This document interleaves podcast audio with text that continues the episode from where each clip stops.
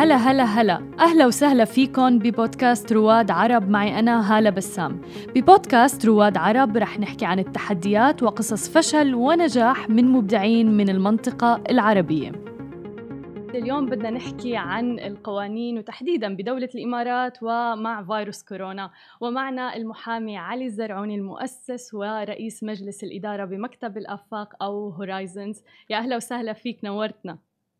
أهلين أهلين أهلين وسهلا. كيف حالك؟ الحمد لله بخير. أول شيء خبرني كيفك اليوم؟ والله ممتازين. That's all as usual. إن شاء الله دائما آه كورونا لخبطت العالم كنا كنا عم نحكي تحت الهواء وحتى القطاعات عديدة تأثرت بسبب كورونا. حابين نسلط الضوء بشكل أكبر على أهم القوانين بدولة الإمارات المتعلقة بفيروس كورونا وغيره. مثل ما الكل تقريبا عارف في وسائل الإعلام، دولة الإمارات يعني كانت من أوائل الدول اللي أخذت إجراءات سريعة لتفادي آه، تأثيرات آه، جائحة الكوفيد 19 فبدأت الكثير من اللوائح والقوانين. يعني أمور متعلقة اولا كانت بعملية الحظر واللوك داون في المدينة. بعدين في القوانين الخاصة بالعمل والعمال أو الموظفين وأصحاب العمل والقوانين الأخرى المتعلقه بكيفية مساعدة الشركات إن هي تمارس أعمالها خلال فترة الحظر أو في خلال فترة الكوفيد اللي هي الجائحة هاي اللي هي أثرت على طبيعة العمل بشكل كامل في دولة الإمارات وفي العالم يعني. فقامت دولة الإمارات بالعديد من القوانين القوانين الخاصة بعملية الاحتواء خاصة بالنسبة للفيروس. فقامت إصدار الكثير من القوانين الخاصه بعملية اللوك داون وتوقيتاتها عمليات الإفصاحات أو أو الإعلانات الغير مصرح فيها منعا للشائعات في دولة الإمارات و إثارة البلبلة الغير لازمة لأي دولة. فاصدرت الكثير من القوانين اللي هي كانت آه، جدا واضحة وبسيطة للجميع حتى نصل إلى بر الأمان في طريقة التعامل مع الجائحة. فاصدرت آه، في هذا المجال واصدرت كذلك قوانين سريعة آه، خاصة ب علاقة العمل مع مع بين الموظفين وبالإضافة إلى القوانين الأخرى المتعلقة في تأدية الأعمال ما بين الشركات والعقود الموقعة الكثير من الأمور المتعلقة بالتجارة العالمية بين دول يعني الشركات دول الامارات ودول العالم.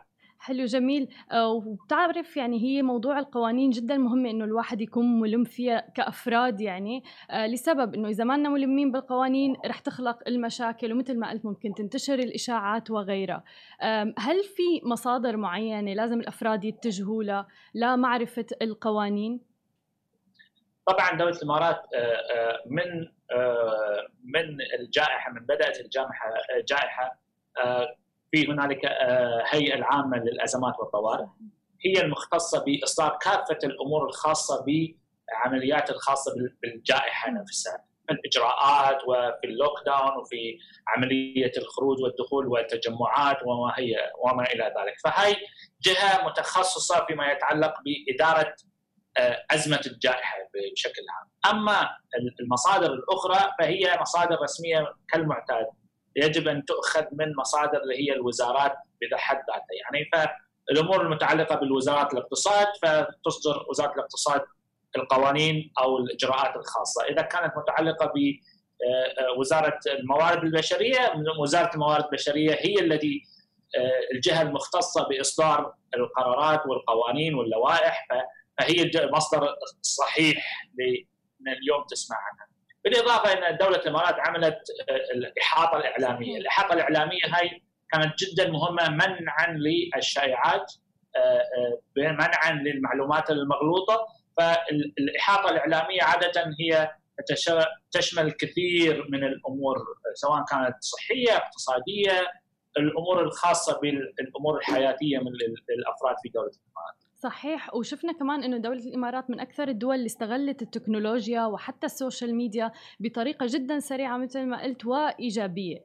آه، كيف برأيك هذا الموضوع كان مهم ومفيد للأفراد تحديدا؟ دولة الإمارات يعني من عدة سنوات كانت الصورة والوجهة والنظرة بعيدة. فطورت واستثمرت العديد والكثير من الأموال في تطوير البنية التحتية الإلكترونية. فالحكومة كانت عندها بعد نظر في تجهيز آه، كل البلاتفورم في دولة الإمارات لا سمح الله حصلت أي ظروف استثنائية. وسبحان الله آه، صادفنا الظرف الاستثنائي هذا الحالي بالنسبة للجائحة. فدولة الإمارات تعتبر من أقل الدول اللي تأثرت في عملية التغييرات هاي لأن كانت جاهزة للشيفتنج للفيوتشر فكان عندنا المنصات موجودة سواء منصات التواصل الاجتماعي. فتلاحظين كانت في إعلانات عن طريق وسائل التواصل تويتر وانستغرام توعية الناس استخدمت بسرعة. تمام. الجهات الحكومية آه، ما ما حص ما ما لقت إشكالية في عملية التعامل باستمرارية الأعمال فكانت كل منصاتها جاهزة للعمل. فالمتعاملين مع الدوائر والوزارات ومع سواء كانت حكومية أو شبه حكومية عندها already ال tools والأدوات التواصل وكذا. فاستخدمت بشكل تلقائي واللي هي كانت أصلا قبل الجائحة مستخدمة يعني. صحيح. ولكن آه، بدينا نعملها بدل ما كنا إحنا نتكلم 40% 50% we reached to up to 80% يعني فهاي عملت آه، تسريع يمكن كان. شيفتنج سموث وبسيط للعمل. فالحمد لله ما ما عطت تأثيرات سلبية جدا بالعكس عطت إيجابي جدا للناس والأعمال آه، استمرت. آه، كالمعتاد. صحيح، ذكرت الظروف الاستثنائية من الناحية القانونية، هل تعتبر جائحة فيروس كورونا ظروف استثنائية ولا قوة قاهرة من ناحية الإجراءات القانونية؟ هذا نحن نسميه عادة يسمونه الديبيت القانوني، حاليا اليوم القانونيين يتباحثونها ويحاولون الكل له وجهة نظر مختلفة. طبعا لحد الآن آه، القضاء والجهات القضائية لم تصدر كثير من الأحكام فيما يتعلق بالجائحة وهل هي تعتبر من القوة القاهرة أو تعتبر من الظروف الاستثنائية؟ ما عدا في بعض القضايا اللي هي المتعلقة بالقضايا الإيجارية آه، صدرت بعض الأحكام آه، من اللجان الإيجارية الخاصة في مثلا في بلدية أو إدارة الأراضي في دبي آه، أصدرت آه، أحكام واعتبرتها ظروف استثنائية ولم تعتبرها قوة قاهرة. فهي يعني هي عملية آه، عصف ذهني ما بين الجهات القانونية وين نوصل هل هي قوة قاهرة ولا لا؟ حاليا لحد الآن الكل متجه على أساس إن هي تعتبر مثل الظروف الطارئة وليس القوة القاهرة ولكن ما حد يعرف يمكن بكرة الأحكام تصدر ويكون لها أساس قانوني سليم وسند صحيح إنه يكون قوة قاهرة. صحيح، لأنه مثلا حتى إذا بدنا نضرب مثال مثلا للمقاول آه يعني في أمور كثير تغيرت، برنامج التعقيم الوطني اجى صار في خلينا نقول حظر تجول، غير هيك طبعا الاستيراد، ارتفاع الأسعار، كل هذا أثر على الموضوع، فكان فعلا بتوقع وهي ظرف استثنائي فاجأنا داهمنا يعني كورونا.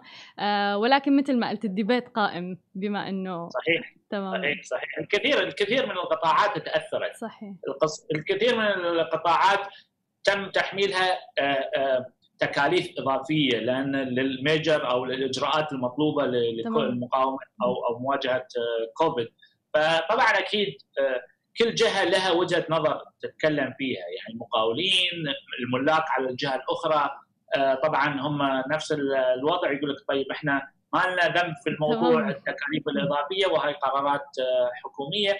فمثل ما قلت لك هذا هو debate هذا هو آه، جمالية ال debate القانوني ان إن مع الأيام راح تتطور ال debates أو أو النقاش حتى نصل ل آه، تستقر على اعتبارها ايا كانت يعني ظرف طارئ أو أو قوة طارئ. جميل طب أنتم بمكتب الأفاق تحديدا بفتره كورونا شو أكثر يعني الأمور اللي إجتكم أو المجالات اللي تم اللجوء إلى للقانون؟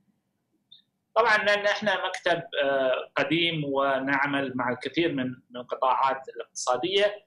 أغلب الأسئلة اللي كانت آه، آه، توردنا اللي هم جهتين، الجهة الأولى الشركات كيف تتعامل مع الموظفين وحقوق الموظفين وطريقة العمل ومستحقاتهم بالإضافة إلى نقطة الضعف أو أو اللوك داون هل هذا هذا أثر على طبعا على على مداخيل الشركات؟ طبعا. فطبعا كانوا يسألون هل ممكن نحن نخفض رواتب الموظفين؟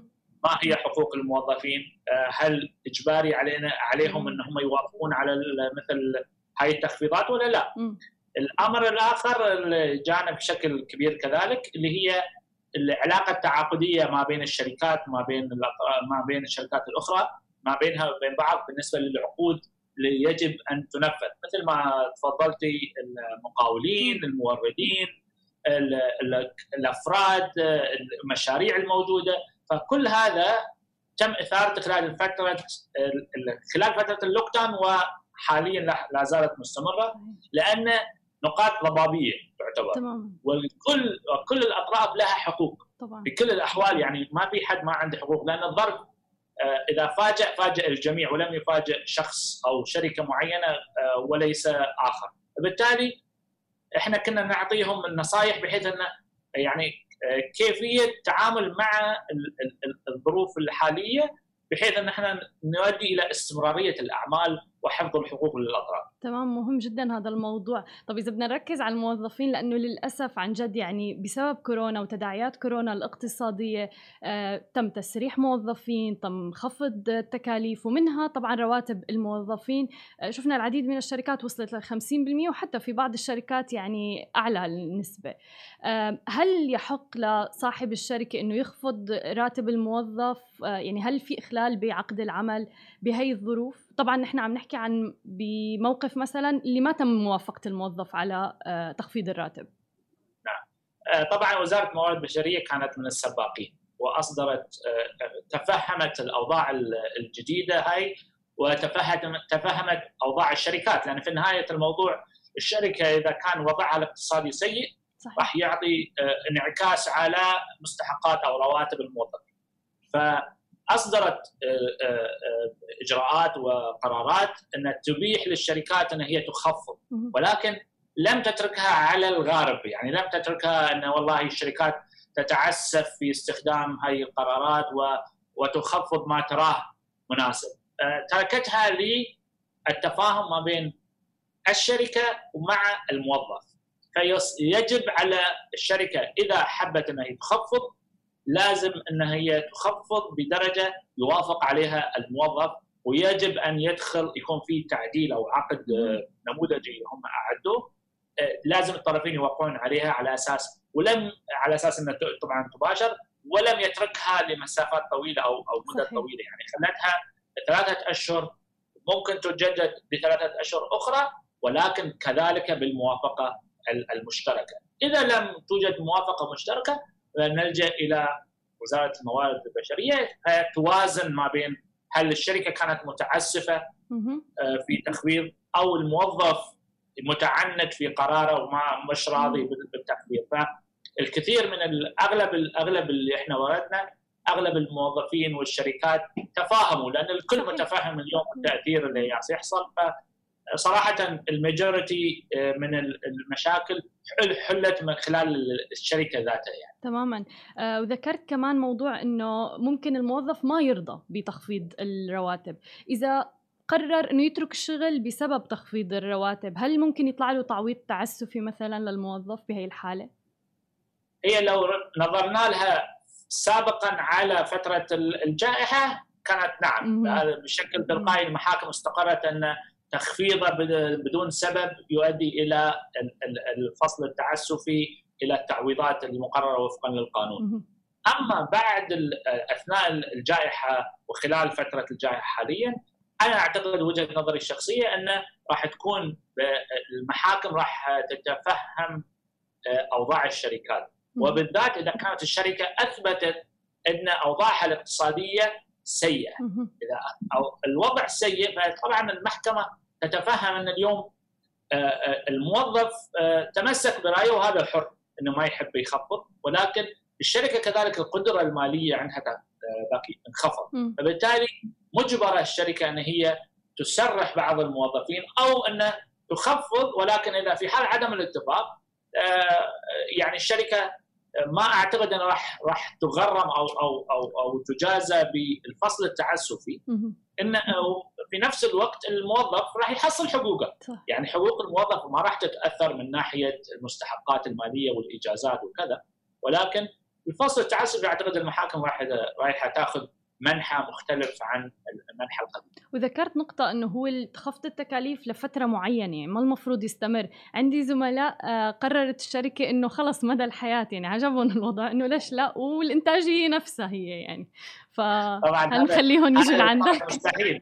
طبعا هذا مستحيل. الوزارة أصلا لم لم توافق على هذا الموضوع لأن لازم تكون موافقة آه، آه، ما بين الموظف والشركة. إنه الشركة ما تقدر تأخذها حجة وتستمر مدى الحياة وفي التخفيضات. إلا إذا الموافقه الموافقة جت من الموظف وقال خلاص الوضع تغير اليوم ممكن نحن نوافق على باكج آه، مختلف. هذا شأن ما بين الموظف والشركة إنما على على عمومه طبعا هذا شيء طبعا غير قانوني ولن تأخذ فيها المحاكم. جميل بس إذا الموظف وقع على هذه الاتفاقية راحت عليه صح؟ خلاص. لا هي الاتفاقيات الموجودة طبعا الحين وزارة الموارد البشرية كانت محددة ثلاثة شهور تجدد لثلاثه أشهر ويعني بشكل متواصل. إذا ما وقع على التجديد الثاني خلاص. تمام يعني يرجع للراتب القديم يعني الموضوع يصير موضوع نزاع ويرجع للقضاء فيه. حلو. طيب إذا بدنا ننتقل أكيد من بعض المشاكل اللي صارت للأسف الأجارات والملاك وغيرها. هل المالك لازم أيضا يخفض مثلا الأجار؟ وفي حال أيضا ما خفض هل ممكن أنه مثلا يخلي آه، في حال حدا تعثر عن تسديد الأجارات؟ صحيح. مثل الأوضاع هاي توقعتها آه اللجان الخاصة بالإيجارات. وانشا يعني مثلا إدارة آه، الأراضي في دبي آه، استبقت الموضوع وانشت دوائر خاصة للنظر في الطلبات الخاصة بتخفيض الإيجار أو الإخلاء أو إنهاء التعاقد. وبالفعل يعني آه، اللجان هاي وضعت للجائحة فقط. فكان في كثير من المطالبات. إحنا كمكتب كانت عندنا قضية يعني تقريبا ما بين المؤجر والمستأجر تقريبا أكثر من 80 آه، مليون درهم الخلاف. وموكلتنا كانت آه، في تدير الفنادق. فبالتالي مع اللوك داون قطاع الفنادق أكثر القطاعات تاثرا. فاضطر ان إن المبنى اللي أنا استأجرته ما أحتاجه في الفترة الجاية. ولكن ولجأنا للجنة اللجنة القضائية الخاصة بالإيجارات في اداره الأراضي. وبالفعل استطعنا أن نستحصل على حكم بفسخ العقد واسترجاع الشيكات اللي هي كانت مؤجلة لسنوات أخرى. هذا يؤدي إلى ان أن القضاة متفهمين الأوضاع، مثل هذه الظروف لو كانت سابقة ما كانت القضاء راح يوافق على الفسخ. إنما اليوم طبعا آه، وفي عده أحكام صدرت على فكرة آه، في نفس الموضوع حتى بالنسبة للأفراد. يعني في على ما آه، أتذكر انه كان في حكم صادر كذلك من اللجنة ذات اللجنة انه أحد الأشخاص قال أنا خسرت وظيفتي. لأن خلاص الشركة عملت down آه، sizing وسرحت الموظفين. فأنا ما عندي استطاعة إني أنا أدفع الايجار وأنا آه، أحتاج أرجع دولتي.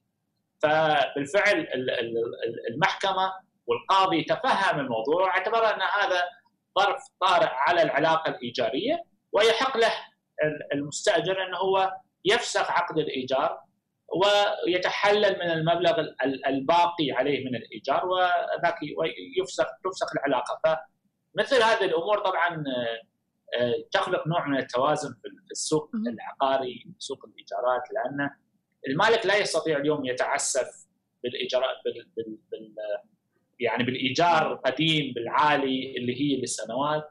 وكذلك المستأجر لا يعني آه، لا يعني إن في جائحة يعني يأخذ الموضوع كسبب للفسخ فقط. يجب إن المحكمة تنظر للطرفين بس أعتقد أكثر اليوم اللجان أو القضاء متفهم عملية التأثير السلبي للجائحة على الإيجارات وقيمها وكذا. فبالفعل في في في نظرة إيجابية جدا للعلاقات أو النزاعات مثلا. حلو. طيب على سبيل المثال مثلا موضوع هلأ عم نشوف التعليم عن بعد وغيره آه، هل مثلا الآباء ممكن يحصلوا ويطالبوا على خصم مثلا لأنه ما عم بيستخدموا المرافق التعليمية؟ هاي من أحد النقاط اللي هي حساسة تمس المجتمع والأسرة. لأن أي شيء فيه فلوس. لا الكثير من ال من ال من الأولياء الأمور سددوا صحيح. آه، أقساط لمدارس أطفالهم وأبنائهم قبل الجا قبل اللوك داون قبل ذاك آه، الجائحة لم يستفيدوا فيها حتى انتهاء السنة الدراسية الماضية. فالكثير من الأولياء الأمور أثاروا النقطة أن إحنا والله سددنا لم نستفد من من من من القيمة اللي سددناها ولهم وجهة نظر في الناحية الأخرى المدارس كذلك أن هي جت بوجهة نظر مختلفة قالت أنا تكبدت آه، إيجار الأماكن الموظفين رواتبهم مستحقاتهم وماني ذنب اليوم أنا أرجع المبالغ. فجت الوزارة أو أو وزارة التربية أو أو مناطق اللي هي أو الهيئات اللي تتعامل الهيئات المعرفة آه، تدخلت وعملت نوعية التوازن البسيط على الأقل في موضوع مثلا المواصلات. طلبت من المدارس إرجاع المبالغ اللي خاصة بالمواصلات لأن ما عاد فيها مواصلات. أما آه، آه، يعني المبالغ الأخرى خاصة بالأقساط المدرسية ما تركتها للطرفين حتى آه، يتفاهموا فيها. ومن من المنطق اليوم إن المدارس حتى المدارس التعليمية والجهات التعليمية إن هي تتفهم أوضاع أولياء الأمور إن هم كذلك أوضاعهم الاقتصادية صعبة فالمفروض إن يوصلون إلى نوع من التوازن يعني يعطونا فاسيلتي حق السنة الجاية مميزات أفضل تخفيضات للسنة التعليمية الجاية. على أساس إنه نوع من التعويض عليهم على المبالغ اللي خسروها آه، سابقا للسنة الدراسية الماضية. فأعتقد إن هذا لا زالت المواضيع كذلك آه، آه، متنازعة ما بين الأولياء الأمور والمدارس. وأعتقد إن هي الكل قام يتفهم فقام يعمل نوع من التنازلات وتخفيض في الرسوم وكذا على أساس إنه يعمل نوع من التعويض على اوليائه. جميل. بسبب كورونا كثير صار للأسف في نزاعات يعني آه، قد مهم اللجوء مثلا للتحكيم لفض النزاعات؟ اللي هو مثلا الناس بتلجأ له آه، لتسريع الأمور وتسريع الحكم. بتوقع ست شهور ماكسيموم المدة ولكنه يعتبر غالي نسبيا. آه، بس قد مهم وهل في تغيرات طرأت عليه بسبب فيروس كورونا؟ إحنا بالنسبة للتحكيم طبعا عادة يكون تحكيم في بالذات في النزاعات الخاصة في آه، العقود الكبيرة، عقود المقاولات، عقود التوريدات الكبيرة، العقود مع الحكومات، فهي اللي فيها عادة التحكيم. آه، قبل الجائحة أصلا دولة الإمارات استبقت الأوضاع وأصدرت قانون تحكيم متطور فيها الكثير من الأمور اللي هي قد تواكب أي ظروف استثنائية قد تحصل في المستقبل. وسبحان الله حصلت الجائحة فالتحكيم أعتقد من أقل الإجراءات آه، القانونية اللي هي تأثرت إجراءاتها لأن القانون يسمح أن تعقد الجلسات آه، عبر وسائل الاتصال المرئي. آه، فممكن الجلسات تعقد من كل واحد من دولته لأن القانون يسمح. والأطراف حتى لو كانوا في أي مكان في العالم يستطيعون إن هم يباشرون أعمالهم فالتحكيم بالذات التأثيرات لم تكن كثيرة عليه لأن كانت آه، ممكن تحصل virtual فبالتالي آه، آه، قامت الجهات كثيرة التحكيمية قامت بممارسة أعمالها بشكل سلس واستخدام الوسائل هاي حتى تخفيضها. أكيد هذا بغض النظر عن ال cost لأن ال cost بالفعل فيه ولكن المهم جدا اليوم استخدام الوسائل الاتصال المرئي لاستمرارية العمل وتسريعه وهذا بالفعل في التحكيم هذا كان أثرها إيجابي والقوانين طبعا ما شاء الله كانت هي متطورة سابقا على الجائحة ومتوقعة طبعا. مثل هاي الظروف للمستقبل. جميل، طيب ذكرت إنه كانت عم بتصير اونلاين مثلا الموضوع أو عن طريق مثل Zoom مثل الآن أو غيره، آه ما تأثير فترة التعقيم الوطني اللي صار آه، على مثلا المواعيد الإجرائية؟ سواء خلينا نقول هل كانت تعتبر مثلا مدة وقف أم تعتبر مثلا انقطاع وبدء من جديد يعني؟ طبعا لأن اليوم إحنا نتكلم إذا نتكلم عن النظام القضائي في دولة الإمارات كل القوانين تم تحديثها السابقه كانت للجائحة. والتحديثات هاي كلها كانت مجهزة مع البنية التحتية الإلكترونية لدولة الإمارات بشكل عام. فهي كانت مهيئة لمواجهة هذه الظروف. فما أعتقد أن كانت في أي إشكاليات في عملية المدد القانونية وحتى الجلسات. يعني كانت جلسات آه، تعقد وفقا لوسائل التواصل أو الوسائل المرئية بالإضافة إلى أن المدد هاي كلها آه، كلها آه، ممكن تقديماتها تكون أونلاين. فبالتالي ما في سقوط يعني بشكل كبير. المحكمة إذا ما كان عندها الوسائل هاي كانت ممكن طبعا تطلع بإجراءات وقتية مختلفة. ما احتاجت المحاكم في دولة الإمارات ما احتاجت إن هي تدخل في عملية ان تصدر قرارات تمدد فيها المدد. لأن كلها متوفرة على حسب الأنظمة الإلكترونية سواء كانت مع المحاكم المحلية في دولة الإمارات أو الوزارة وزارة العدل. كانت كل المحاكم جاهزة. فبالتالي ما أثرت ما ما شفنا أي تاثيرات وحتى الجلسات يعني الجلسات عقدت بشكل سلس و الكثير كانوا بالعكس حتى الموكلين كانوا مبسوطين إنهم كانوا يقدرون يستطيعون يحضرون بنفسهم مع محامينهم في الجلسات يعني. حلو، طيب بما إنه بلشنا خلينا نسلط الضوء، شو الجانب الإيجابي من كورونا اللي شفته؟ الكثير من الإيجابية يعني نحن نحن دائما نؤمن إن الظروف الاستثنائية تخلق آه، آه، فرص. أمور إيجابية صحيح. أو آه، أو فرص. فالإيجابية إنك اليوم أنت استخدمت في أشياء كثيرة كنت أنت تحاول تشجع الناس استخدامها كانوا يحجمون عنها اليوم الكل يستخدمه يعني مثلا اليوم نحن جالسين نتقابل أونلاين. قبل الجائحة الكل حابب يروح للاستوديو عندكم يقعد معاكم ما يرضى بغير كذا فاليوم راضين بالاونلاين وشايفينه مبسوطين يعني. فاليوم أعتقد أن هي اختصرت سنوات من العمل على الحكومات بالذات الحكومات اللي جاهزة مثل دولة الإمارات اللي كان عندها اوريدي نظرة مستقبلية للتطوير. فاختصرت اختصرت بشكل كبير. اختصرت يعني عملت يمكن من الفوائد الاجتماعية الترابط الأسري. صحيح. الكل قاعد في البيت. فبالتالي الكل على الأقل يعني نحن نقول متواصل مع الآخر مش عن طريق وسائل التواصل. يعني الكل موجودين هاي هاي من الإيجابيات اللي هي طبعا. الموجودة. بالإضافة طبعا التطوير اللي قاعد يحصل في اللوائح والقوانين هاي مع كل أمر أو حادث استثنائي دائما يكون في هنالك آه، آه، إيجابية في التطوير. صحيح. لأن كل يوم تلاقي كل المعوقات رايحين لازم نصدر أمر على أساس نتجاوزها ونمشي فيها فأعتقد أن الكثير من الإيجابية موجودة والكثير من الأمور الجيدة راح تحدث بعد الجائحة إن شاء الله. إن شاء الله. طيب برأيك الشخصي وبخبرتك طبعا بمكتب الأفاق، برأيك شو أهم صفة لازم تكون بالمحامي؟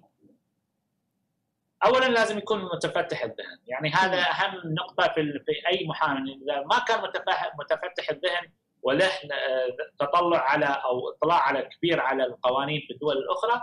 هذه من الأمور السلبية على على المحامي، المحامي لازم يكون عادة جاهز للتغيير.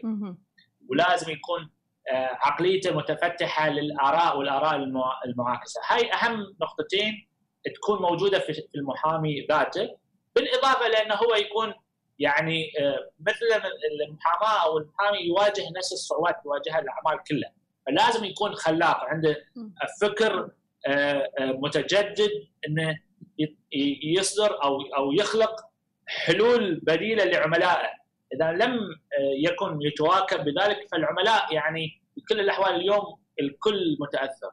المحامي يلجأ إليه لأنه لازم يطلع بأفكار جديدة تساعد العملاء حتى استمرارية الأعمال. وهذا أهم نقاط المفروض أن المحامي يكون اليوم جاهز لها. يعني هذه النقاط الرئيسيه اللي أنا ممكن تحضرني اليوم إن ذاك المحامي لازم يكون يتحلى فيها يعني. جميل. طب إذا بدك توظف حدا عندك بالشركة إذا شفت صفة معينة مثلا وقلت لا خلص مستحيل وظفه.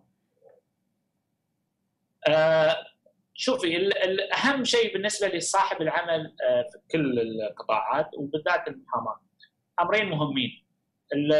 الثقة يعني trust يعني لازم تكون أنت الشخص اللي تعينه تثق فيه إنه هو قد يؤتمن على العمل.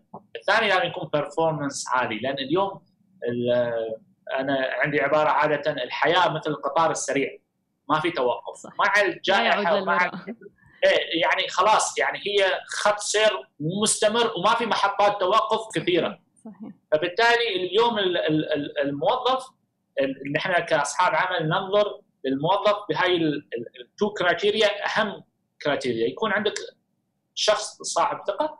ثانيا performance عالي. إنه هو يقدر يخدم العملاء في ما- متطلباتهم. فإذا ما موجودين هاي الصفتين صعب إني أنا يعني أنا لو ما في performance ممكن أقول له لا معلش. لأنه ما تقدر تواكب ال- ال- ال- الطلب السريع وال- والخدمات اللي لازم تقدمها. للعملاء تماما. على مر السنين طيب أنت ذكرت موضوع الثقة أتوقع موضوع جدا مهم. يعني أنت الناس بتجي لعندك مو بس إنه عم تحط اموالها معك أنت يعني كلها أمل إنك تفض نزاعات وخلافات وغيره. كيف تبني ثقتك مع العملاء على مر السنين؟ آه، نحن عندهم المبدأ واضح. بناء ال- ال- الثقة تأخذ سنوات. هدمها ثواني. صحيح. فاليوم إحنا آه، بخبرتنا الطويله أكثر من 20 سنة في في عمل المحاماة. بنينا الثقة مع العملاء لأن إحنا كنا عادة ننظر لمصلحة العميل اولا قبل أي مصلحة شخصية لل- للمكتب. فبالتالي لما العميل يحس أنك أنت اليوم آه، تعيش مشكلته وتت... وتحاول أنك تحل إياه بحيث أنه ان أن توصل للنتيجة اللي هو يحبها فبالتالي يثق فيك أكثر وأكثر. وطبعا بالتعامل يعني هي هي كل الأمور تؤخذ بالتعامل آه، آه، على مر على مر السنين. فيفهم إن إن الشخص اللي متعامل مثلي إحنا المحامين مثلا مثل الأطباء. أنت تروح للطبيب اللي هو يسمعك اللي هو يفهم آه، شو الأعراض اللي عندك. مش الطبيب اللي والله تدخل عليه يحاول يخلص. آه، بأسرع وقت ممكن بحيث أن ال- ال- المريض الثاني يدخل عليه. يعني يعطيك وقتك وأهميتك كعميل ويسمعك ويشوف همومك على أساس أنه يحل لك إياها. فهاي هي طبعا ال- الاهم شيء موجود اليوم بناء الثقة مع بيننا وبين العملاء. والحمد لله يعني استطعنا خلال السنوات بناء الثقة مع الكثير من الشركات اللي هي لا زالت مستمرة معنا لأن هي فاهمة إن إحنا نضع مصلحة العميل قبل مصلحة الشخصية لمكتب المحاماة. لا شك لا شك. حلو. طيب أنا شخصيا ما فيني ما اسلط الضوء على المبادرات الإيجابية بالشركات فبليز خبرني عن آه، بطولة الشطرنج اللي عم تعملوها عندكم بالشركة. هاي هاي فكرة إحنا نحن كمكتب نحب نكون غير تقليديين. يعني آه، آه، خلال آه، بالذات يعني خلال فترة الجائحة الأمور النفسية مهمة جدا لأن الكثير من ال- ال- الشركات والموظفين اللي فيها الوضع النفسي للموظفين ما مثل الأيام السابقة يعني. فالوضع السيء للموظفين واللوك داون وال- والمحدودية والتغيير في الحياة يؤثر على أداء ونفسيات ال- ال- الموظفين. فإحنا جينا طبعا من فريق العمل في المكتب آه، طلعنا بفكرة إن اليوم لازم ننشط الذهن ونعمل نوع من ال من الدايفرجن يعني في التفكير. يعني مش كل الموضوع عمل عمل عمل. فقلنا خلينا نطلع بنشاط معين يكون مختلف عن عمل المحاماة ولكن في نفس الوقت يعطيك آه، يعني آه، يعني يتماشى مع مكتب المحاماة. ويعطيك فكر المحامي كيف. فبالتالي طلعنا بفكرة المنافسة الشطرنج ما بين الموظفين ما بين أعضاء ذاكي العمل في المكتب. على أساس نخلق الت- التنافس نخلق نوع من التغيير في الحياة. فكنا يعني خلال أثناء العمل كنا المباريات آه، ما بين الأطراف كانت آه، تقام. كنا نعمل نوع جو من الحماس لأن هذا هو يخلق نفسية جيدة للموظف. إذا كانت نفسية الموظف ممتازة فراح راح يعطينا إنتاجية أفضل. مليون آه،. هذه كانت ال- الفكرة والعديد من الأفكار آه، خلال فترة ال- الجائحة إحنا كنا عادة نفكر يعني الكثير من الشركات تفكر آه، في عملية كيف تؤدي آه، عمل الشركات.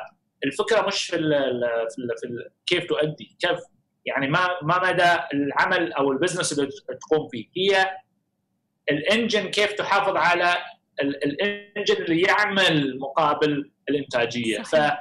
الأهم اليوم أنت لازم تهتم كذلك في موظفينك كيف إنك تكون اليوم محفز للموظفين بحيث ان هم يعطون أكثر في عملهم. فكانت فكره الشطرنج والكثير من الأفكار الثانية إن شاء الله مع الأيام إحنا راح نبرزها. نحن نحب نكون آه، خلاقين وفي نفس الوقت مبدعين لأشياء جديدة يعني. جميل. طيب بالختام ممكن تعطينا نصيحة للشباب أو الشابات اللي حابين يخوضوا بمجال المحاماة؟ آه، مجال المحاماة مجال آه، شيق جدا ولكن متعب جدا. لأنك أنت اليوم في المحاماة تأخذ هموم عملائك فلازم تحملها معك فهي عملية ليست بسيطة. فمن يحب المهنة؟ يجب أن يعطيها من الوقت والمهنة كثر ما أعطيتها تعطيك. آه هذه بلا شك فيها. ولكن لازم تكون أنت اليوم باشن على ال على ال على العمل نفسه عمل المحاماة. وكل أنا أعتقد في وجهة نظري أن كل المهن إذا لم تكن عندك الرغبة والشغف أنك أنت اليوم تؤدي العمل لن تستطيع. فأنا نصيحتي لكل الشباب والشابات اللي هم حابين يخوضون آه، مجال المحاماة إن أول شيء لازم يكون عندك الشغف إنك أنت تؤدي العمل، إذا ما عندك الشغف ما راح يعطيك قوة تحمل اعباء العمل عمل المحاماة، لأن عمل المحاماة عمل آه، صعب وأمانة كبيرة لازم تحملها، فإذا ما كان عندك الشغف والرغبة فالأفضل إنك أنت تحاول تروح اتجاهات مختلفة للقانون في أمور أخرى مش المحاماة. لأن المحاماة بالذات يحتاج عمل مثابر وطويل في اليوم الواحد. جميل. طيب عندي سؤال أخير يعني الحديث جدا شيق معك. آه اللي هو وعندك حرية الإجابة أو لا بنحترم هذا الموضوع. بمجال السنوات العديدة اللي مريت فيها سواء كان بالمحاماة وبالشركة وغيره آه فيك توصف لي أسوأ يوم مر عليك وكيف حسيت بعدها؟ أسوأ يوم من أول بداية ما اشتغلت في مهنة المحاماة هي أسوأ يوم لما تخسر قضية لعميل قديم معك وهو قضية مصيرية بالنسبة لك. فأنت تحس وكأنك أنت آه، خذلته في لحظة من اللحظات مع أنك تكون أنت بذلت كل الجهد المطلوب للعميل ولكن أنت تتأثر نفسيا لأن هذا العميل يكون جزء منك جزء من أحاسيسك جزء من من عملك. ف فعندك آه، آه، وعلاقة قديمة مع العميل. فأنت لما تخسر وبالذات لما تخسر في قضية تكون مصيرية هذه اسوء الحالات لأنك المحامي الصح اللي يكون عنده ضمير في عمله. صح. لما يكون عندك ضمير تتأثر بوضع آه، عملائك. فاسوء الحالات هي هاي الحالات واللي أنا بعد 20 سنة ما استطعت لحد الآن تجاوزها لأن أنا أعيش العمل مع العميل وكأن أنا العميل نفسه. جميل، موفقين يا رب وكل الشكر عن جد لك ولوقتك المحامي علي الزرعوني المؤسس ورئيس مجلس الإدارة بمكتب الأفاق، شكرا كثير لك. الله يسلمكم وشكرا على الاستضافة. الله يسلمكم، السلام.